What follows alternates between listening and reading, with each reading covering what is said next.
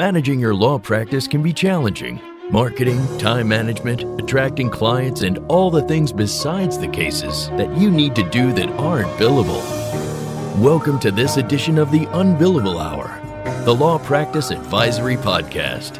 This is where you'll get the information you need from expert guests and host Christopher Anderson here on Legal Talk Network.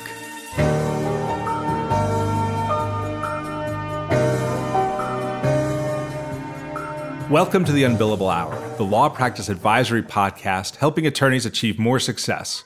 We're glad you can listen today on the Legal Talk Network. And today's episode is about everything. And you know it's about everything because we started talking about this in the last episode. So if you haven't heard that one, I recommend that you go ahead, listen to that one too. You can listen to that one after this one or before this one. And one of the cool things is that one is like the first episode we talk about kind of the challenges and the the problems and and the way the business model for small law firms is is really in a difficult place. And in this episode, we get to talk about the opportunities. We, we're, we're taking a step back and look at the opportunities that we can all seize on as business owners, as law firm business owners um, that that will really put us in great stead as the legal market changes. Of course, I am your host, Christopher Anderson, and I am an attorney with a singular passion for helping other lawyers achieve success with their law firm businesses. In the Unbillable Hour each month, we explore an area important to help you be a more profitable lawyer through growing your revenues, getting back more of your time, and or getting more professional satisfaction from your business. The Unbillable Hour is dedicated to bringing you guests each month to help you learn more about how to make your law firm business work for you instead of the other way around. Before we get started, I do want to say a thank you to our sponsors Nexa, Solo Practice University, Scorpion, and Law Clerk. Nexa, formerly known as Answer One, is a leading virtual receptionist and answering service provider for law firms. Learn more by giving them a call at 800 267 9371 or online at www www.nexa.com. Solo Practice University is a great resource for solos no matter how long you've been practicing. Make sure you check out solopracticeuniversity.com and learn how to run your practice better. Scorpion crushes the standard for law firm online marketing with proven campaign strategies to get attorneys better cases from the internet.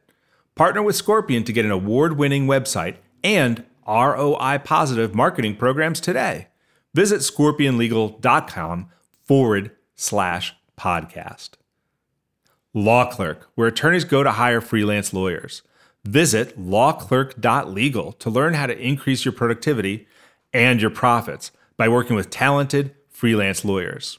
Today's episode of the Unbillable Hour is Change Waves in Small Law, Surf or Drown part two. And my guest again is Greg Garman, and he's the CEO of Law Clerk. And we're going to drop right back into the conversation with Greg to talk about the future of the business model for small law firms and how that future is bright. Old ways of measuring value, particularly through time, are no longer applicable in this world of leverage. And that same form of leverage um, can be brought to legal so you know let's let's think about it we now have ways of of measuring time, of measuring productivity. Um, the the best example of this, equating to your to your car mechanic analogy, Chris, is if you look at the world of insurance defense. The insurance companies say your summary judgment motion can't take more than I'm making up a number here, like 5.7 hours based upon data. That's because they figured out a better proxy for value right. and they determined yeah the amount of time is going to equal this many dollars and that's sort of what it takes to, to produce at the end of the day and so you know to, to me this is the evolution of acknowledging that what we do as lawyers while it's really really important is has been turned into much of a commodity you know th- there's clearly going to be bet the company litigation that disney and others engage in and apple and samsung um, in which price is no object and the arguments are novel and cutting edge um, but that's not 99% illegal 99% illegal what we do has been done before. It's been done well before. We should learn from the work uh, product that others and we have created and and you know we as lawyers we stick with the billable hour among other reasons because we have a bit of an inflated belief that what we do is like custom and bespoke made for our client and we forget that the largest fortunes in history, uh, modern history, have all been commodities. Um, if you think about it, you know we've we've we've got um, vast fortunes that were created in um, in oil. We've got vast fortunes that were created in you know commodities of all form. If you think about it today, you know smartphones have small differentiations between them, but they're they're a commodity product. Some are a little more luxury based than others, but it's all the same product, and they're built at scale. And we in legal have the ability to do that but it's going to require us to think about how we deliver our services, find ever more efficient ways to deliver our services. But at the end of the day, selling a commodity over and over again into a bigger market is actually much more profitable than it is to sell a custom bespoke document one time. Um, but the, and, and, that's and this is sort of I think the beginning of the how do we make the world better?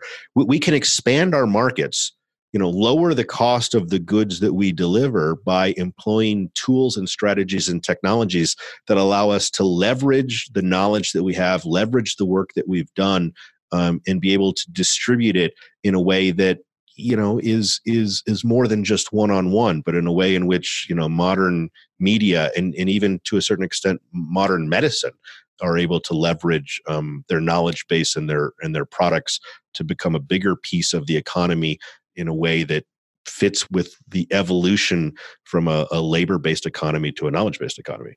I think it's interesting that you bring up that commodities are pro- more profitable. I mean, it, it, it's it's axiomatic, right? You can't deny that these most successful companies in the world ever, um, from Standard Oil to the railroads to, like you said, uh, Apple with iPhones and Samsung with uh, some of their products, have at the end of the day delivered commoditized products to the to the world thinking about that comment and, and thinking about it since the first time you and I talked about it, um, one of the things that came to my mind was that hand in hand with that has been consolidation. There's not 20 companies, pro- well, you know what, there might be, but there's really only a handful that I can think of providing smartphones, which have been a commoditized product, but that still commands a premium. And the reason that they're continue to be profitable is that the consolidation allows the companies to still command a premium. How can that experience be translated into what's going to happen in law? Yeah, so let's talk about the upside and the downside of that. And I and I really think that yeah. that we're in a favorable position on that point. So doctors are an example candidly of an industry in which it didn't work.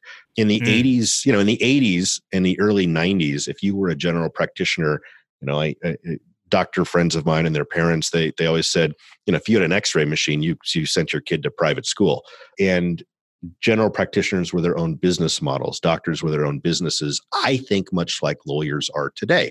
That industry saw immense consolidation in these mega health companies and now there are a subset of doctors who have made vast fortunes um, more than they ever could have imagined. But they tend to be the people, uh, men and women who've created intellectual property, or they've been the the men and women who created businesses um, that hired other doctors and they became business owners more than they did the, the, the medical providers.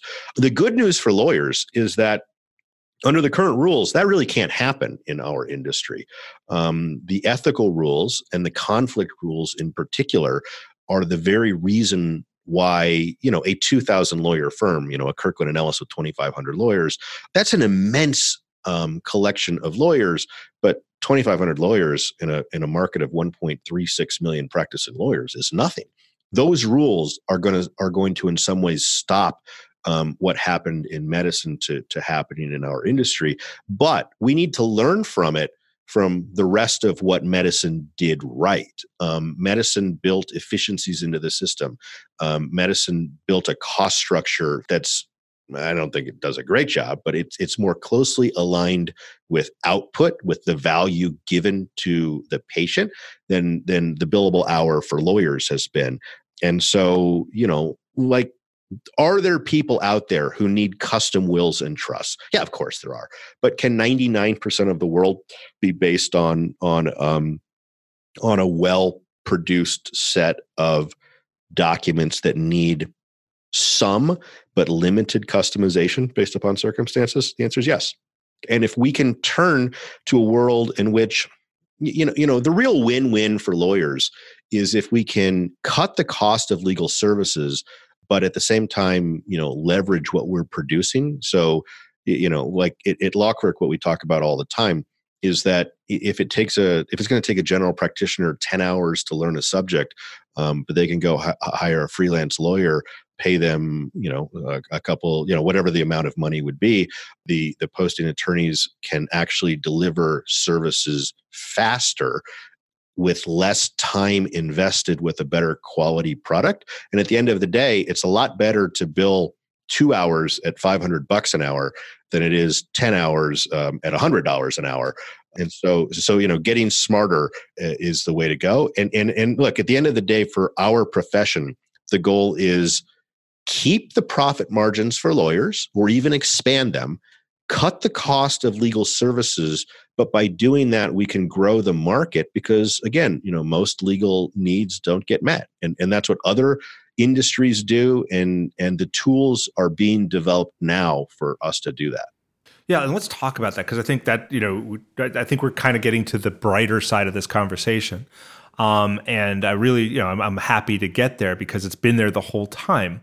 One of the dark sides of the conversation, one of the I think threats, I think I think of it as a threat to society, to the success of this experiment in in our kind of government and our you know the freedoms that we have. One of the keys to that is a general belief that disputes can be resolved on a level playing field where justice can be attained. And I think we're at a place at this moment as we sit where that belief is in serious jeopardy.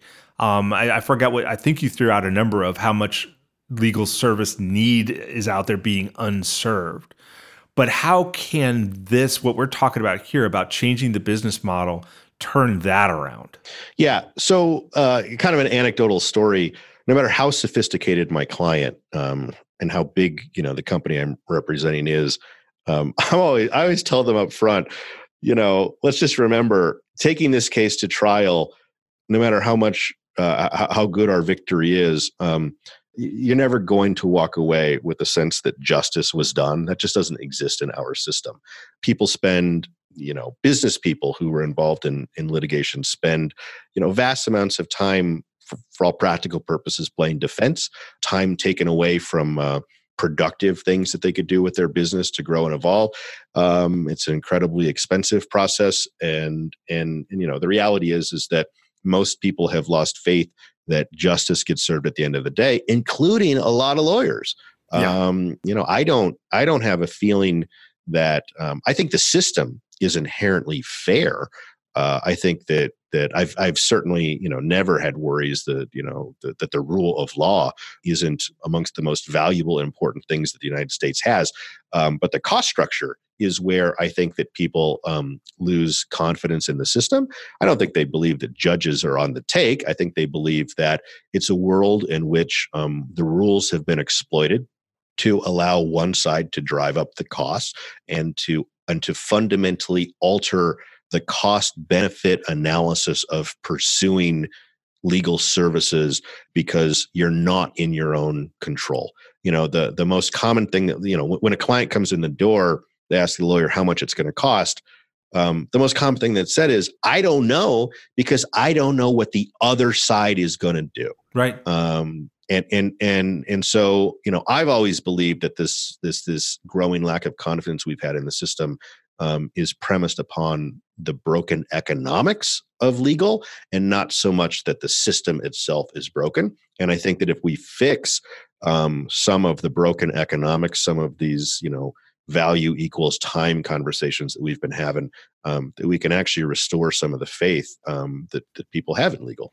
Yeah and and and by restoring the faith and the I think it's the cost structure you said, it also can bring because I mean I think one of the reasons that's so uh, much uh, again, didn't you say something like half of, of legal service demand is not met? It's somewhere between half and 80%, depending upon kind of the yeah. source you read. Um, but, but, it's, it's a huge number. A, a, huge part of that, I don't think a huge part of that unmet need is because people don't think justice is available. I think it's because they think justice is unaffordable um, and they just think that that we that the legal that that's not for them. They can't afford that. That structure is too expensive. Um, and and you know, which is kind of ironic when you turn back around and look at what we just talked about a minute ago with that with the median income of forty nine or less than fifty thousand dollars. It's like we got you want to talk about a recipe that's ripe for disruption. You got an unmet need on one hand, and a bunch of lawyers on the other hand who aren't even really making ends meet. Something is going to give, and that's what we're talking about.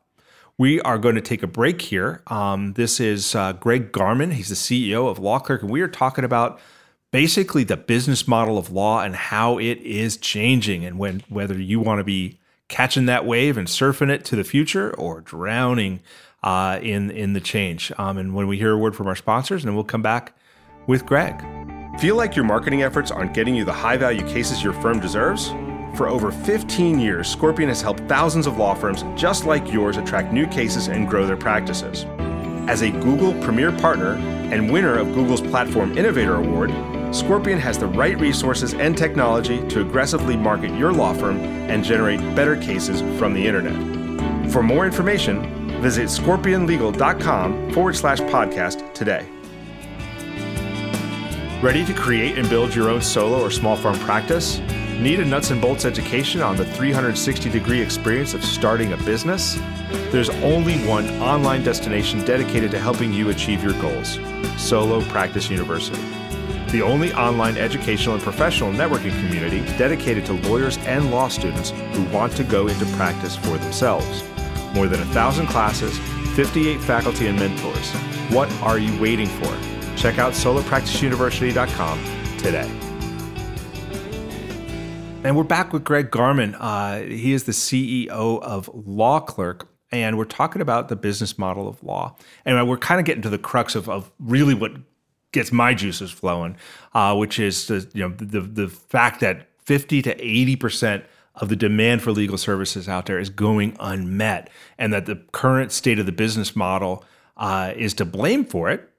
But the bright side is, holy moly, we talked about being able to double the amount of uh, demand, the double amount of uh, of output that, that that we can make.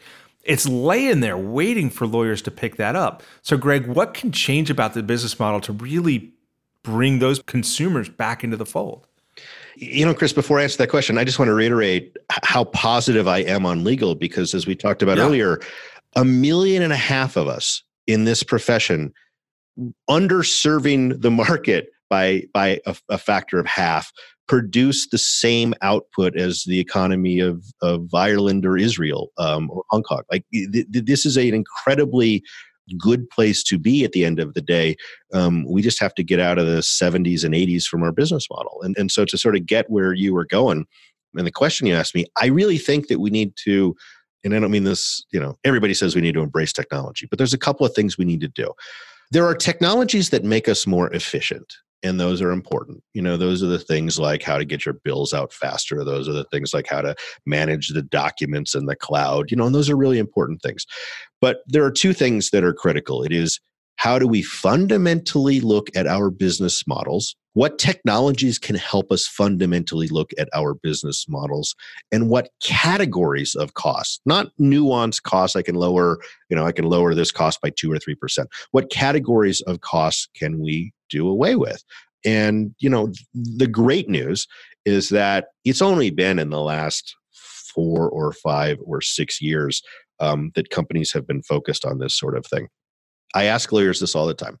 When was the last time you started with a blank Word document on your screen? Hmm. you created something for a client and the answer is like nobody nobody ever remembers even doing it one time we yeah. work from a knowledge base, but we work from our own knowledge base in ways that are incredibly inefficient. You know, it's the, if you're in a firm, it's like the email that goes around everybody every day. Hey, does somebody have a form for X? You kind of scratch your head and you go back into your own cases and figure out what you've done before.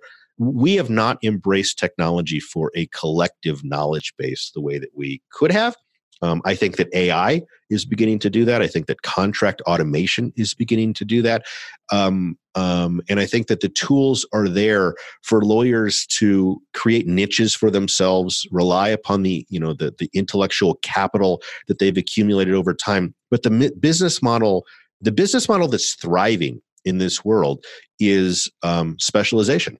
And it's specialization, I think, because lawyers can produce a better product faster with a better profit margin um, because they know what they're doing. And general practitioners, you know, th- they are a critical part of the profession that we have, but it's becoming increasingly difficult to be able to go out and learn on your client's dime um, what it needs to be to produce a particular document for them. And and and so technologies in which we can deliver services and and the documents that we produce faster with the use of the commodity you know forms that we've created with customization yeah. i really think that's probably the most important thing um, that we can do and then and then a fundamental a fundamental reevaluation of the cost structure um, i think is critical to this discussion too yeah, and I think you know it, it, what you're talking about makes me think of Seth Godin, um, and I can't remember what book. Um, and obviously, he's talking about business in general, not about law specifically at all. Um, but but you know even he says that you know in most businesses, eighty five percent I think is the number he uses is is this commodity work that you we must drum out of the cost structure in every way we can so that we have the opportunity to deliver that 15% of what we do which is art which is really the the that art. And i think what you're talking about is even taking that a step further which is have the that everybody should find out what their art is.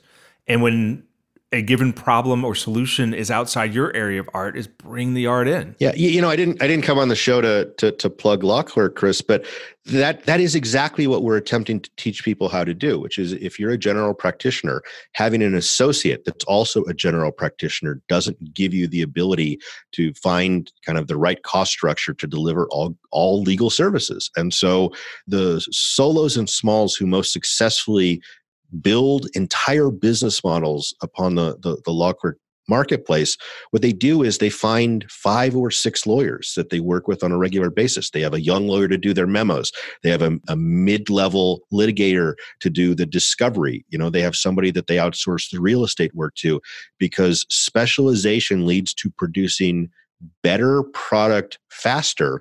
And then the whole key is you can't pay to have these people work for you full time. And so you share them amongst the rest of the marketplace and you pay them only when you need them. And, you know, the most exciting thing we ever hear is when you know lawyers come up to us and they say you made me a better lawyer because i produce a better work product um, i get it out faster and at the end of the day either i was able to make more money myself or lower the cost of services to my clients um, and, and that's really what kind of drives us and and that's why we're we're so we're so on this bandwagon of trying to help lawyers um, improve their their business models is because we've seen it firsthand how it's like a win-win-win um, for the freelance lawyers for the um, attorneys who post the projects of the clients and for the clients. I, I was i was shooting a testimonial yesterday.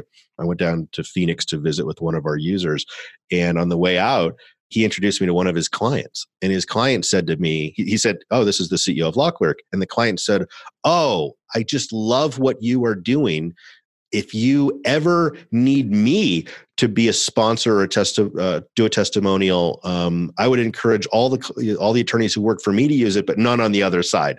Uh, you know, he commented that, that work gets done faster which is you know solos and smalls are, are always struggling with that. It gets done better it gets done more economically. But at the end of the day none of that matters unless we can find a way for attorneys um, to make as much as they do today or to make more. And that really is where we're headed. Yeah. So so i think i mean you've put your finger on it. Like technology is going to be or is being a huge transformer uh, in, in, in the ability to get the commodity work done efficiently and to bring like like you said, to bring that precedent work to bear um, without the cost of thinking about where it is and finding it, and all those costs that really could be eliminated by great knowledge management, by good AI, uh, by good automation. Um, that's one. Two, the resort, kind of like a general contractor, but sort of the, or, or, honestly, you know, our physicians, right? You go to your general practitioner, you know, my elbow hurts. General practitioner looks at it, goes, yeah, we we need to see an orthopedic with about this. Um, except with law, we're keeping it all in the fail. Like the the instead of sending someone away to another lawyer, we're actually be able to leverage resources like law clerk, but it doesn't have to be law clerk, uh, to to find those kind of people and bring them in through the auspices of the law firm. So those are two of the things. But what about you, you mentioned before that you love what bar associations do. What's their role in helping this transformation to take place? Yeah. So, you know, let's not forget that, that Bar Association's primary purpose is to make sure that clients get what they expect and they aren't um, mistreated or, you know, ripped off or whatever the case may be by unscrupulous lawyers. And so, we, the greatest thing about this profession, in my opinion, is that we've really left all the fiduciary obligations intact our primary goal always has to be in the client's best interest. You know, that doesn't exist with stockbrokers, doesn't exist with a lot of things. So I think that bar associations have, you know, really done an admirable job of of making sure that that we keep professionalism in the profession. But unintended consequences are everything in life. And the unintended consequences are they've made it harder or they've sort of given us the rope to hang ourselves uh, in our precedent based world for failing to evolve our business model. Very worst outcome that could come to be is if professionals the lawyers the you know the licensed lawyers get replaced by direct to consumer technology. Right. Um, that's the worst outcome and we're going to have to pick up the pace so that those technologies don't beat us to the punch. You know the, the what do you do if you have a company that's selling directly to consumers and they're based in india? You know where does the you know where does the new york bar where does the texas bar how do they how do they stop that? Um, and so you know bar associations and, and i think they're doing it. I think if you just look over the last um, three months. You've seen California kind of aggressively look at, at alternatives in, in the committees they've put together. You have Utah last week talking about creating sandboxes to allow um, new technology companies to to um, come in and ethically provide services. Um, I think they're there. I think they move just as slowly slowly as we as lawyers do. But I think our interests are aligned at the end of the day. But I, I do think that um, you know bar associations are going to have to be a little less focused on kind of the anti-competitive things that they do like uh, you know enforcing uh, you know pro hac applications and making sure that unlicensed lawyers don't cross state boundaries too often and be a little more focused on giving us the ethical flexibility to fight off what I think is a much worse outcome, which is unregulated technology that doesn't have a fiduciary interest in mind at the end of the day. Yeah. And uh, I think you know that's a really significant role for the bar associations. Uh, we're going to take a break here. We're talking with Greg Garman, uh, the CEO of Law Clerk, about uh, some of the solutions to help evolve the practice of law, particularly among small law firms, to better serve the unserved demand that's out there. Um, we've talked about bar associations. We talked about technology. When we come back, we're going to talk a little bit about law schools. And I'm going to ask Greg to kind of just say, uh, what's the future business model look like to talk about that. Um, but first, a word from our sponsors, and then we'll uh, talk with Greg about the future. Law Clerk is where attorneys go to hire freelance lawyers. Whether you need a research memo or a complicated appellate brief, our network of freelance lawyers have every level of experience and expertise. Sign up is free, and there are no monthly fees. Only pay the flat fee price you set. Use rebate code UNBILLABLE to get a $100 Amazon gift card when you complete your next project. Learn more at lawclerk.legal. If you're missing calls, appointments, and potential clients, it's time to work with Nexa Professional. More than just an answering service, Nexa's virtual receptionists are available 24 7 to schedule appointments, qualify leads, respond to emails, integrate with your firm's software, and much more. Nexa ensures your clients have the experience they deserve give them a call at 800 267 9371 or visit them at nexa.com forward slash podcast for a special offer. And we're back with Greg Garman, the CEO of Law Clerk. We're going to be talking now about the uh, the role we talked about bar associates, we talked about the role of technology, we talked about how lawyers need to change the way they think about delivering service. Um, I want to talk just a little bit. I think law schools have a role to play, and I want to hear about from Greg about that. And then really to do a little future casting. What is what does this all look like five, ten years from now? But let's start with law schools, Greg. What do you believe the law the role of law schools is in helping the legal community and helping graduates and people who've been in the marketplace for a while transition to this to this way of doing business that serves more people more profitably for the clients and more profitably for the law firms? Yeah, so I have friends who are the deans of law schools, and they all quietly whisper the same thing under their breath, which is there are about 20 too many law schools. Hmm. And I think that first and foremost, law can, needs to continue to get the best and the brightest. And, and we've really done that for generation after generation. But uh, there are schools on the bubble that need to close. Um, I think that it's at least a dozen um, maybe a few more schools need to close.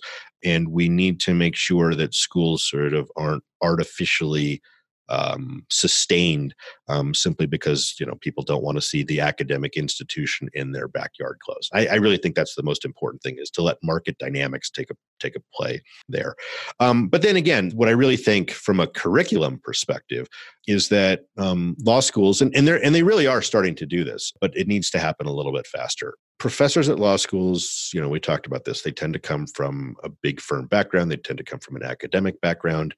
Um, they really need to expand into sort of meaningfully preparing people to run a business because you can't serve your clients unless you're serving your own business. I mean, that's that's your that's your mission and motto, uh, Chris. Yeah. And fundamentally, you know, I think that a, uh, either an apprentice program um, instead of sort of those last classes you take in the, your third year um, that are interesting electives but don't sort of propel us towards uh, you know uh, sustainable businesses at the end of the day uh, or you know really putting in finding a replacement for the informal system that used to exist. Because it used to be that 90 plus percent of the lawyers who graduated went to work for another lawyer and they learned those skills on the job. And that well has dried up for a meaningful piece of our brethren, uh, and we have to find a replacement. And either law schools have to build it into their curriculum, or I think they need to find a way um, to allow lawyers to to go spend a semester or even a year,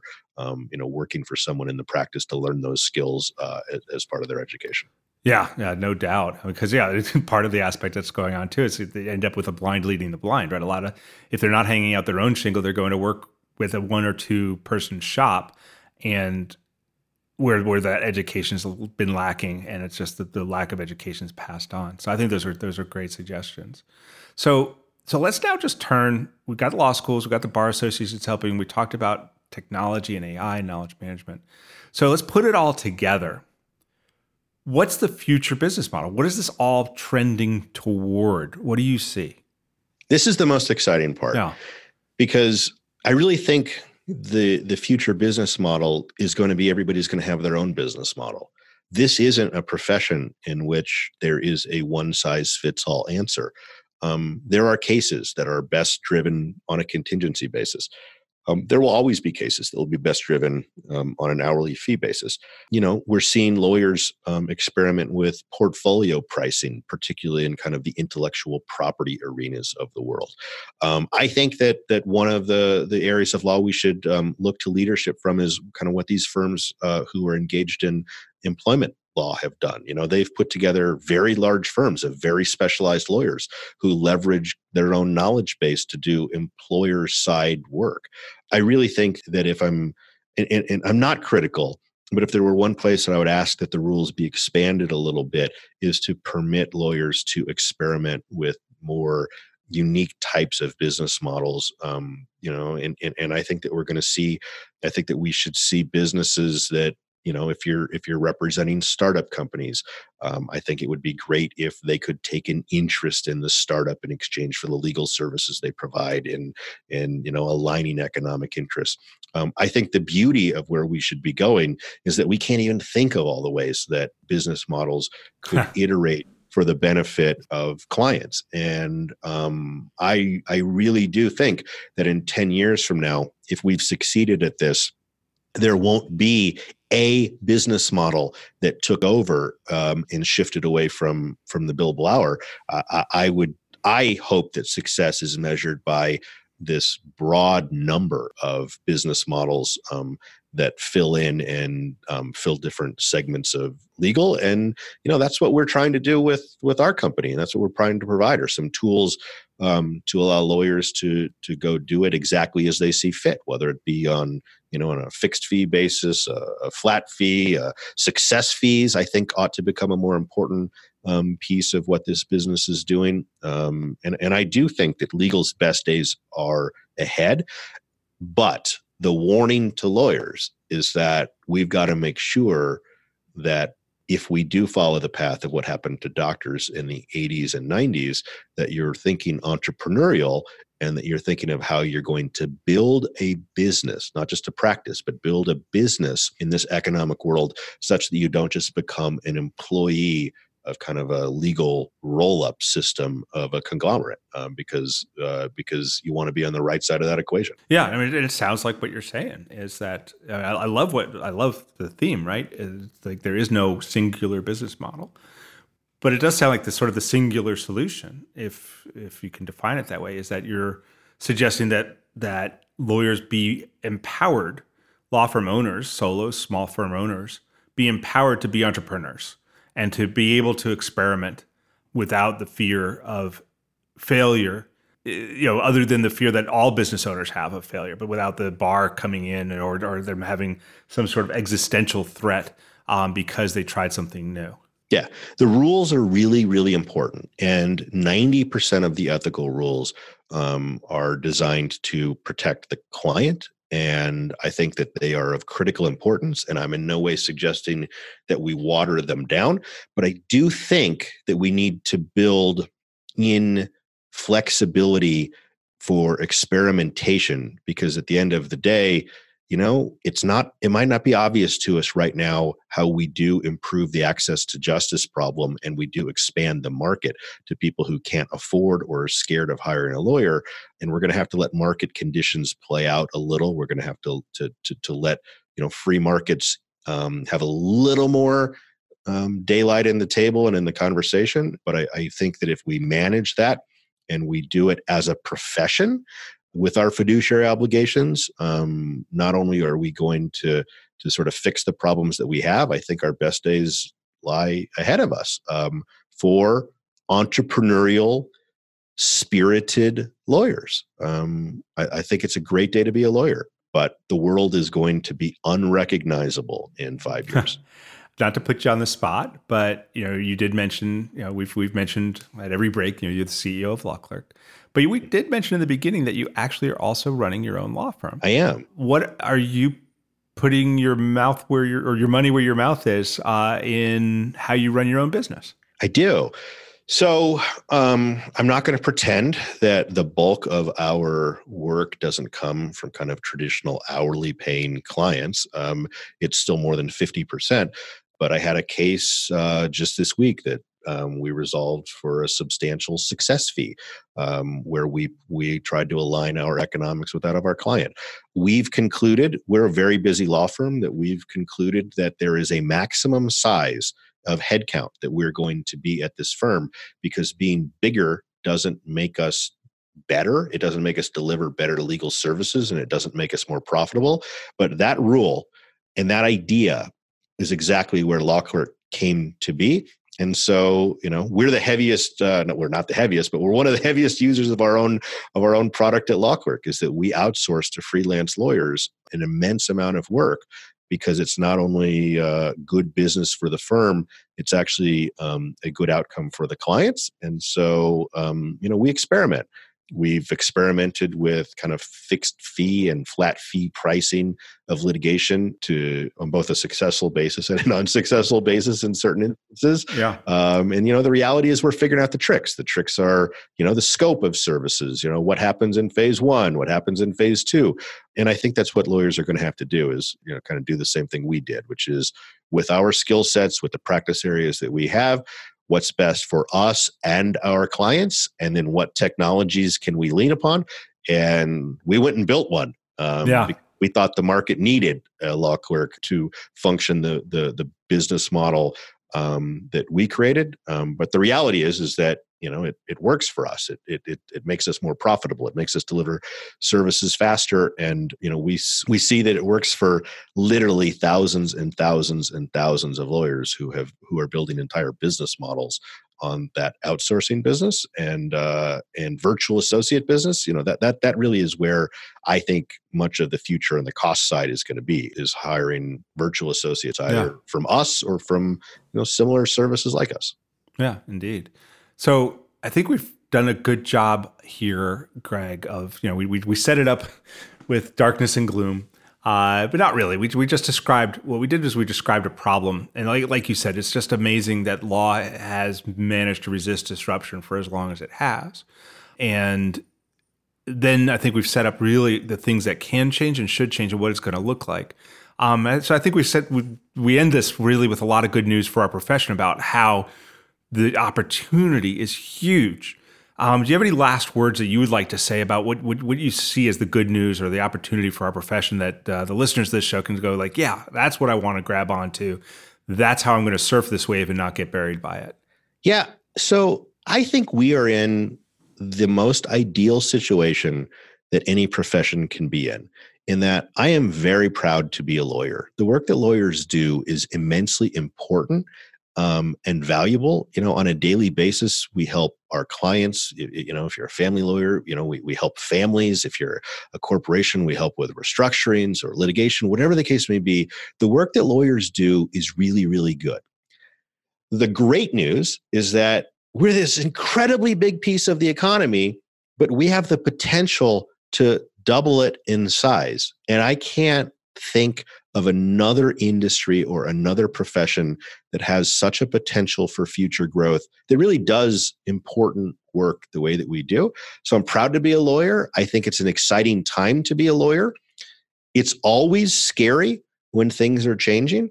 I'm an optimist, but it's been my experience that when you when you look at other places of the economy that have been forced to change, at the end of the day, they they turn out to be better than the place that they came from. And I think that's what we're faced with. Fantastic. Thank you, Greg. I think that's a great place to wrap this up. Our guest today and uh, for the previous episode has been Greg Garman. Uh, he's the CEO of Law Clerk, and you can find out more about him uh, at his website or on Twitter. And Greg will be reading to you the uh, manner in which you can get that from him and ask more questions um, about the future of law or about uh, Law Clerk or whatever you want to ask him.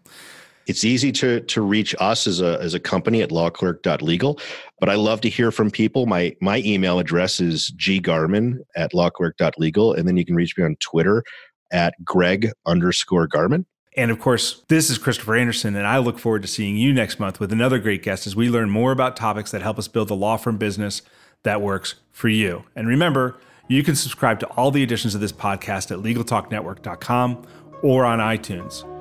Thanks for joining us, and we'll see you again soon.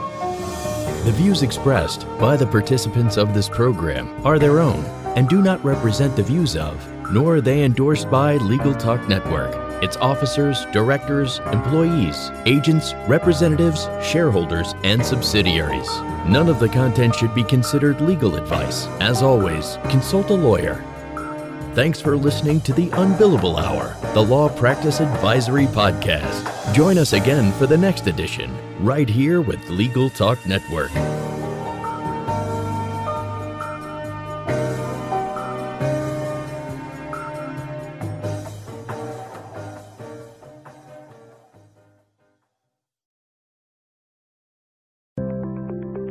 Learn by doing with Practicing Law Institute's award winning on demand interactive programs.